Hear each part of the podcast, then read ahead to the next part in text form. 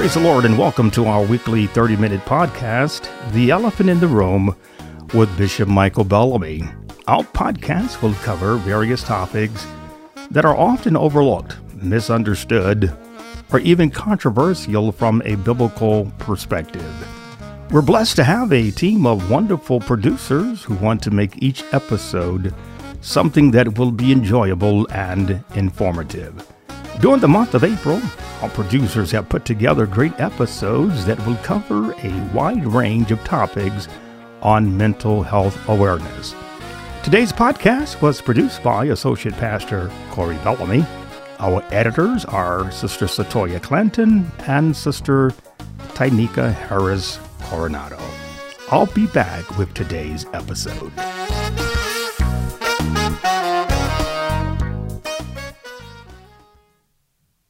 Welcome back to The Elephant in the Room with Bishop Michael Bellamy. Over the past four weeks, we've been discussing the topic protecting your mental health. First, we talked about the definition of mental health. Secondly, Sister Jalen Bowie was transparent with us about her personal challenges and the tools she uses to live victoriously.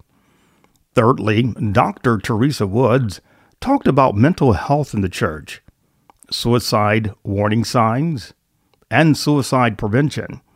Dr. Woods is the author of No More Silence, There Is Safety.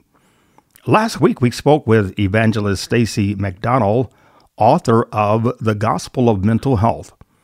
Evangelist McDonald shared personal narratives of her biological father's battle with schizophrenia and her own struggle with depression.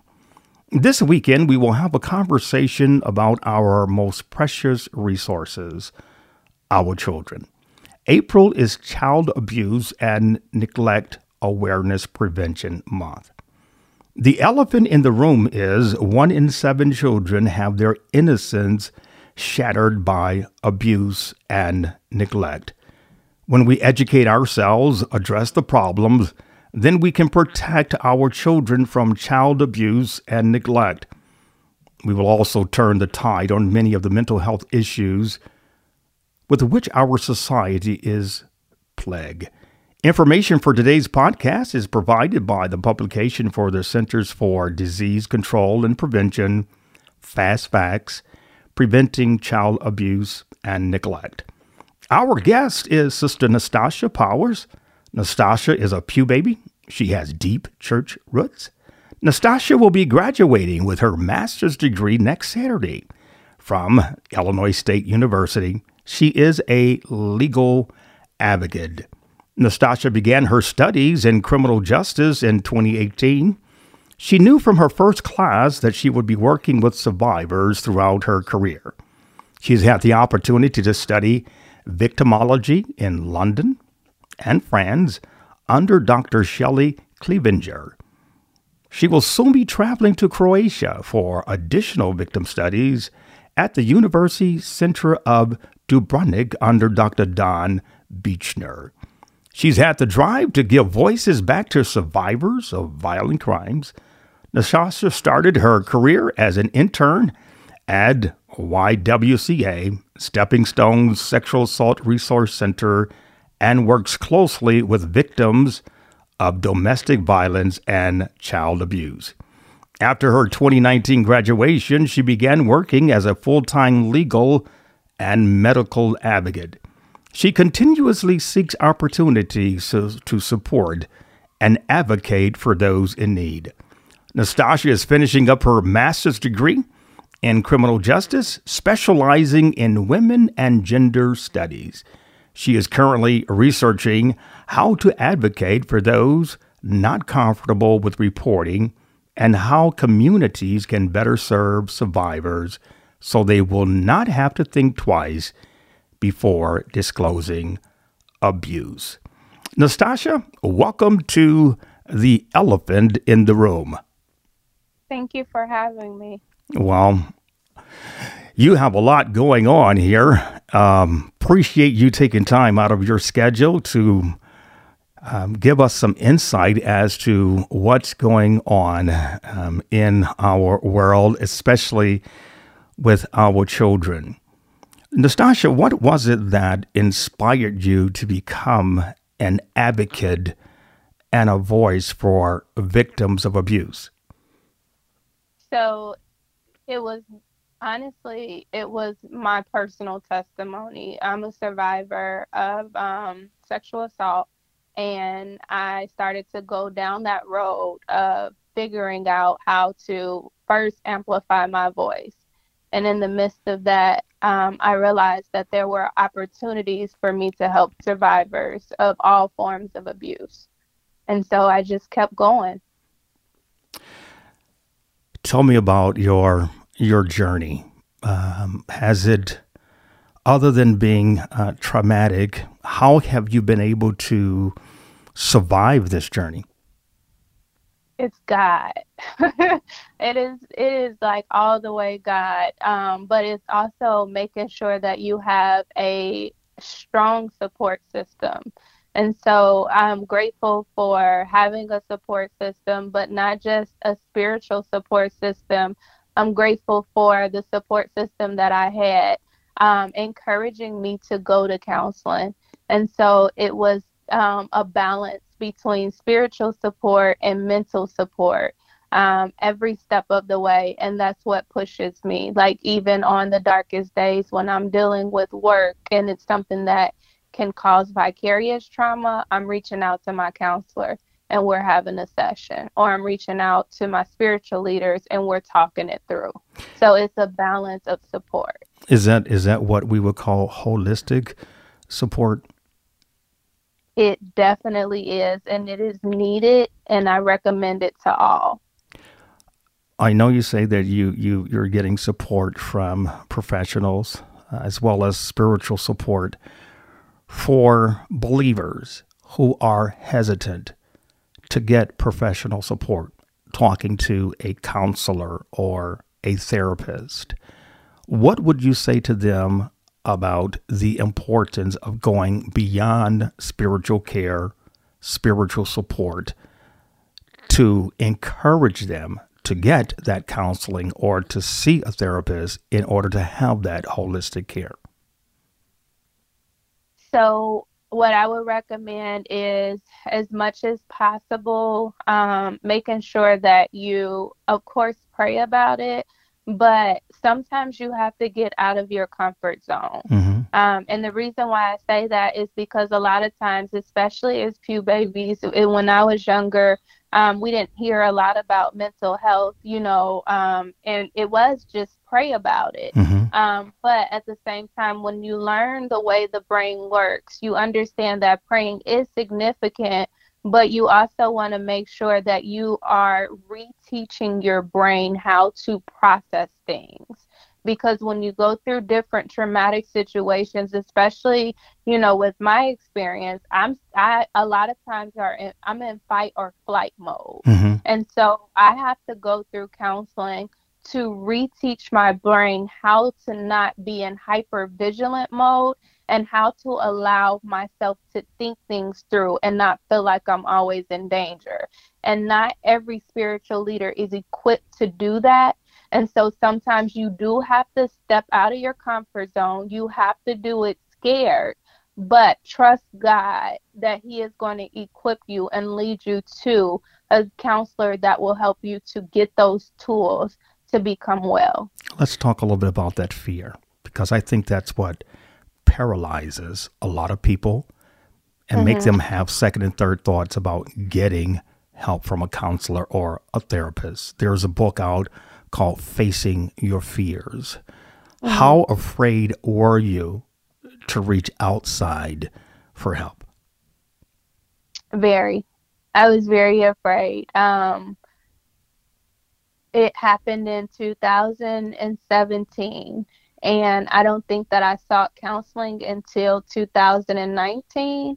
And it was my primary care provider that reached out to me, and um, we were about to go through an exam.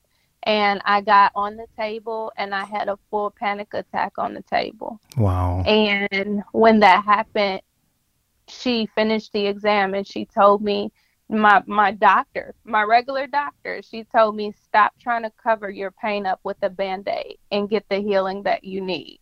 And I, you know, I tried to go through it um, with other people and I talked to, like I said, I was reaching out to my spiritual counselors, but it wasn't until somebody that wasn't spiritual you know came up to me and they told me you know you you need to stop playing with this and you need to go get help and that was when I reconnected with my spiritual leaders as well as my physician and I sought counseling. But I did it scared. I did it scared for about two years. Wow. And then when I connected, that was when things started to fall in place. Is this going to be a a lifetime journey, uh, or is this something that eventually victims are able to to conquer, to overcome, to to live beyond? So honestly, in the field that I'm in, um, I work with kids as young as you know three, four years old, and I work with people in their 60s year 60s and up right mm-hmm. and so it depends on how soon you tackle those anxieties how soon you tackle um, the different fears and the different doubts and the different trauma that you've dealt with. The sooner that you're able to tackle that and you deal with it in a healthy manner, the sooner you're able to be able to detect, but you don't think things through. So, is this a part of self awareness, becoming aware of yourself, how you respond to triggers um, when you have been traumatized, and then having the the ability to use those tools in order to be able to survive that particular episode. Exactly. And your surroundings too, understanding that your surroundings are not always unsafe. When you're in that hypervigilant mode, sometimes you always um screen your surroundings and you feel that it's unsafe. But then if you allow that thought process to actually flow through, if you start to, you know, do the different exercises that you should do to help you become mentally aware and assess the situation in a healthy manner, then you'll realize that things are not as dangerous as they would seem. Kind of like the mirror, your rear view mirror. Yeah, yeah, yeah, exactly. Let's talk a little bit about the um, the four types of abuse or neglect: the physical abuse, sexual abuse, emotional abuse, and then, of course, neglect. All of these are affecting uh, parents, children, caregivers, etc. You're dealing specifically with children. Nastasha, how bad is sexual abuse among our children? It's bad it it is it I want I want to say that when it comes down to it being honest especially because what we do in my field we do prevention education. So we're out in the schools we're talking to um, children to prevent sexual abuse. We're teaching them you know um, that this is not okay. And sometimes we'll have disclosures but we have to determine on whether we can act on that disclosure or not. Sometimes those disclosures will not be acted upon, but in the back of our minds, we're always saying, Did we do the right thing? Because later we'll have a situation where, in my what I do, I go to the hospital. So if we get a sexual assault case at a hospital, they're contacting us. And I'm in the hospital, and I've been in the hospital with kids as young as two, three years old My that can't God. even do a full, a real forensic exam because their bodies have not developed to mm-hmm. be able to undergo that exam. Yeah. And so, and not only that, they can't necessarily report it to the police department because we don't want to traumatize them on top of what they've already dealt with. So we have these very severe cases when it comes down to children and sexual abuse and even child abuse, right? But it's determined on whether that case is going to go forward or not if the child is ready to disclose or if the child is capable of actually saying what happened to them. but to a certain extent, if that child is not comfortable, if that child has been taught not to talk to anybody about what has happened to them, then the investigation can't go any further. Does a parent or guardian have to be in the room uh, when a child is being examined by the doctor and if an advocate is present? So the advocate is in the room based off of the child's permission or the parent's permission the entire time. There is a time where we have um, nurse forensic examiners who are nurses and they will have the parent leave out of the room just for a second um, to ensure that the child is safe and comfortable with talking with the parent in the room. That's one of the exercises that the nurses in this county does, and I really appreciate that.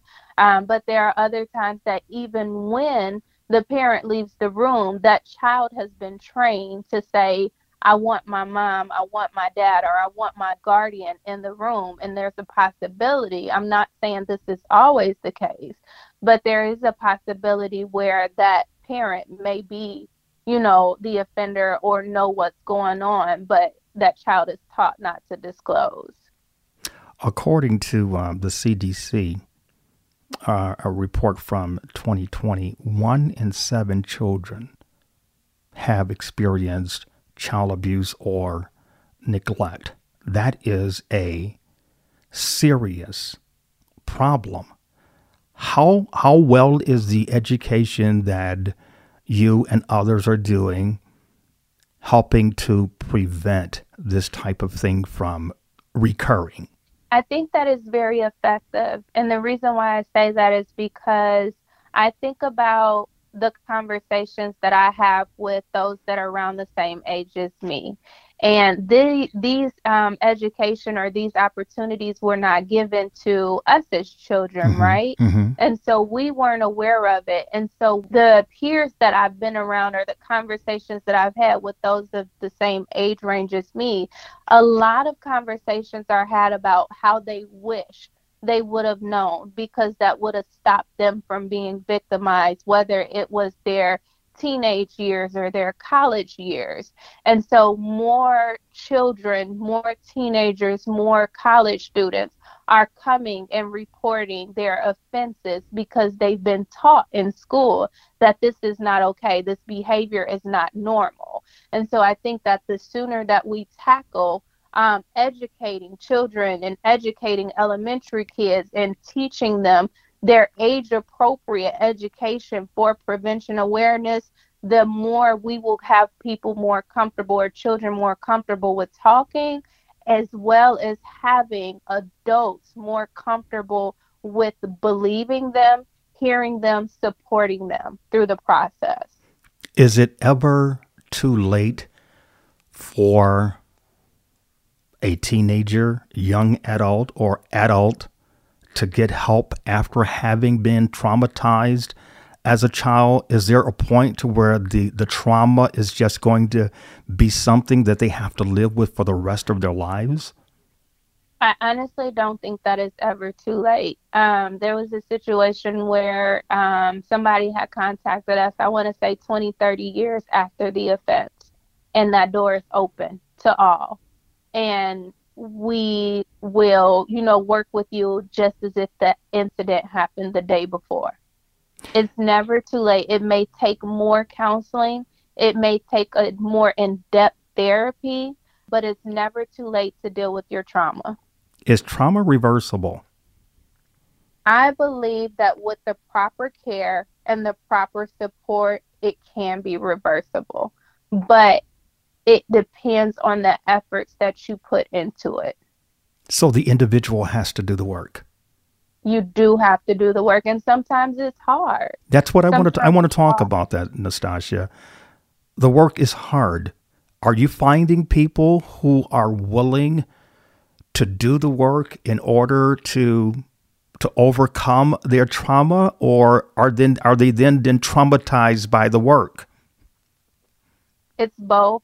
Hmm. I think that depending on the person, they will feel themselves healing, they will feel themselves going forward. But let's just be honest, trauma is trauma. And so it can be something that triggers them and it makes them go three, four steps backwards. And so then they have to redo that work all over again and they have to work harder and they beat up on themselves a lot of times. And so it's just like now you have to forgive yourself on top of relearning what you've already taught yourself when you went backwards. How how well do people do with forgiving themselves or blaming themselves for the abuse that happened to them? Hmm.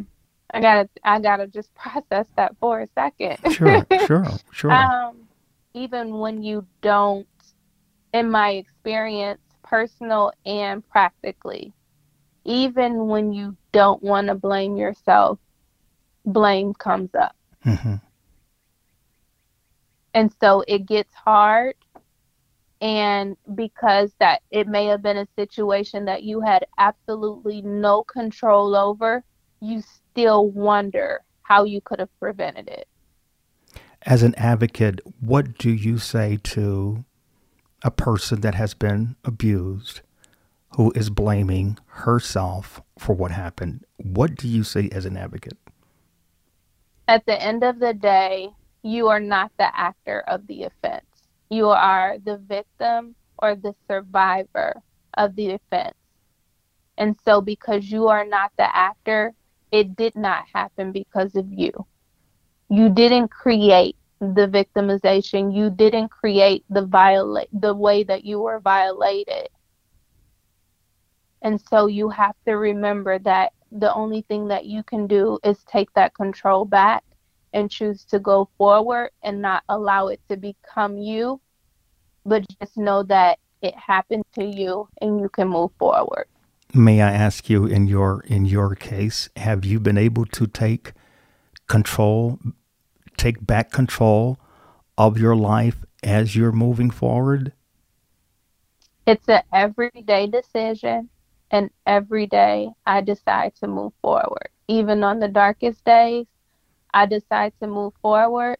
And when I feel like I can't move forward, what I do is I reach out to that support system, and they encourage me and they support me, and we move forward together. So there are there are days when you when you wake up or there are days when you're challenged and you may say to yourself, I really don't feel like I'm in control. Exactly. And you reach out for help. I do. Good. What are the what are the uh, demogra- demographics for those who are experience sexual abuse or neglect? Is this something that is primarily among African Americans, whites, uh, the Latino community? Is there a predominant nationality where this is happening?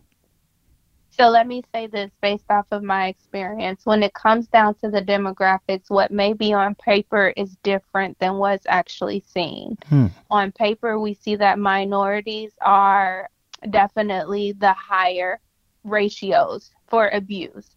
But when it comes down to reporting in a facility or the police department or going to the hospital, it is not minorities that are represented. And it could be because of that that mentality of I don't go outside of my regular group of people for help.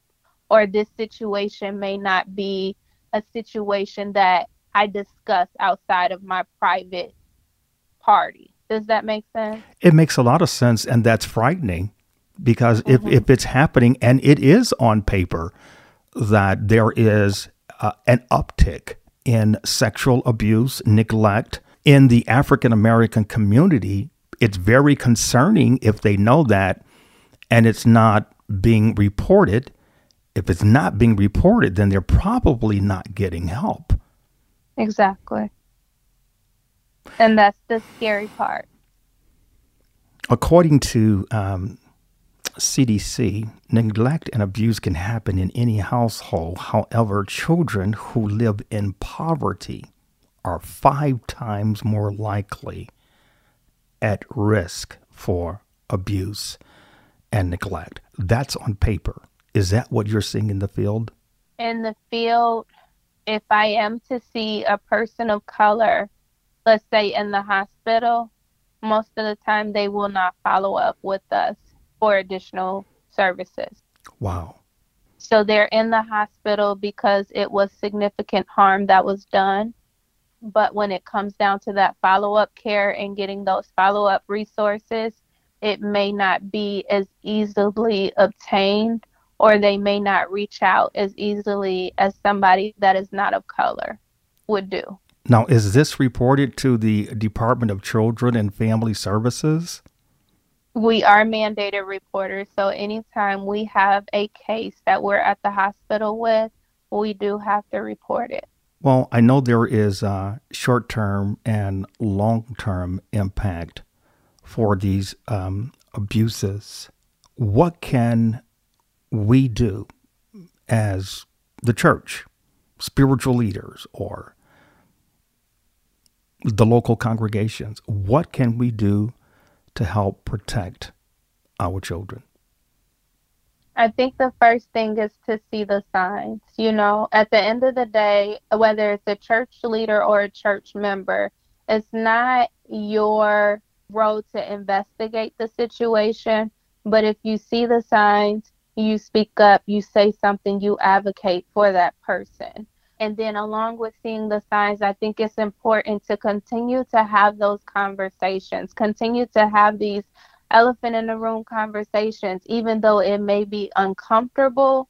At the end of the day, when you see that there's discomfort, then maybe there is some foul play or something not right in that situation, right? And so that's when you seek to support that person. That's when you try to find ways to make sure that they're in a safe environment, as well as making sure that when it comes down to the youth, they know what's appropriate and what's not appropriate. Even if it's a conversation that they may not be comfortable with having, pair them up with somebody that they trust so that they can have that conversation and say, Hey, I don't feel safe or this happened to me and I need help. What kind of resources are available for parents who have children in public school systems, maybe even private school systems, who are in fifth, sixth, seventh grade, and they're they're encountering some kind of sexual experiences in school, and the parents are not there to protect them.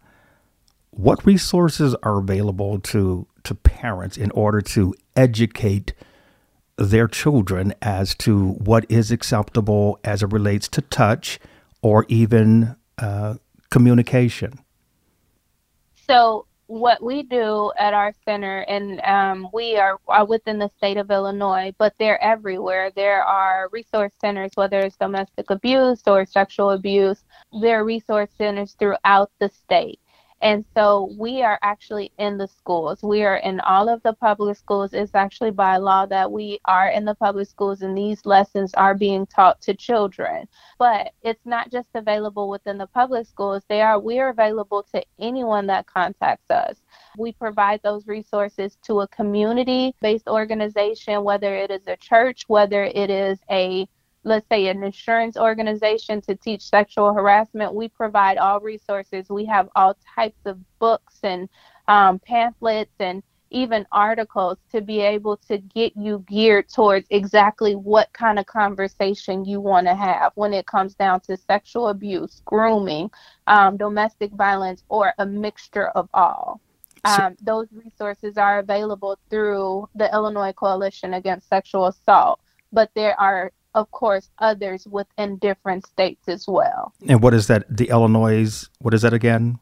It's ICASA, Illinois Coalition Against Sexual Assault. Fantastic. You also have the Butterfly Project with the, in the state of Illinois, and that's child abuse as well as domestic violence. Well, Nastasha, you have shared so much valuable information with us, and I know that it is a blessing to many, many people. Any anything that you want to say in closing? I just reiterate the importance of having that holistic care to be able to overcome the obstacles um, that trauma does to a person and making sure that you know that no matter what, you continue to speak out until you have that support system that you need. Thank you, uh, Nastasha, and we wish you safe travels and a wonderful experience on your trip to Croatia. Thank you so much. Don't get there and love it so much that you decide you want to relocate. Nope, I'm coming home. Please do. Please come back home. Again, we thank um, Nastasha uh, Powers for being with us on today's podcast. Today's podcast was produced by Associate Pastor Corey Bellamy. Our editors are Sister Satoya Clinton and Sister Tynika Harris Coronado. Be safe, stay healthy, God bless.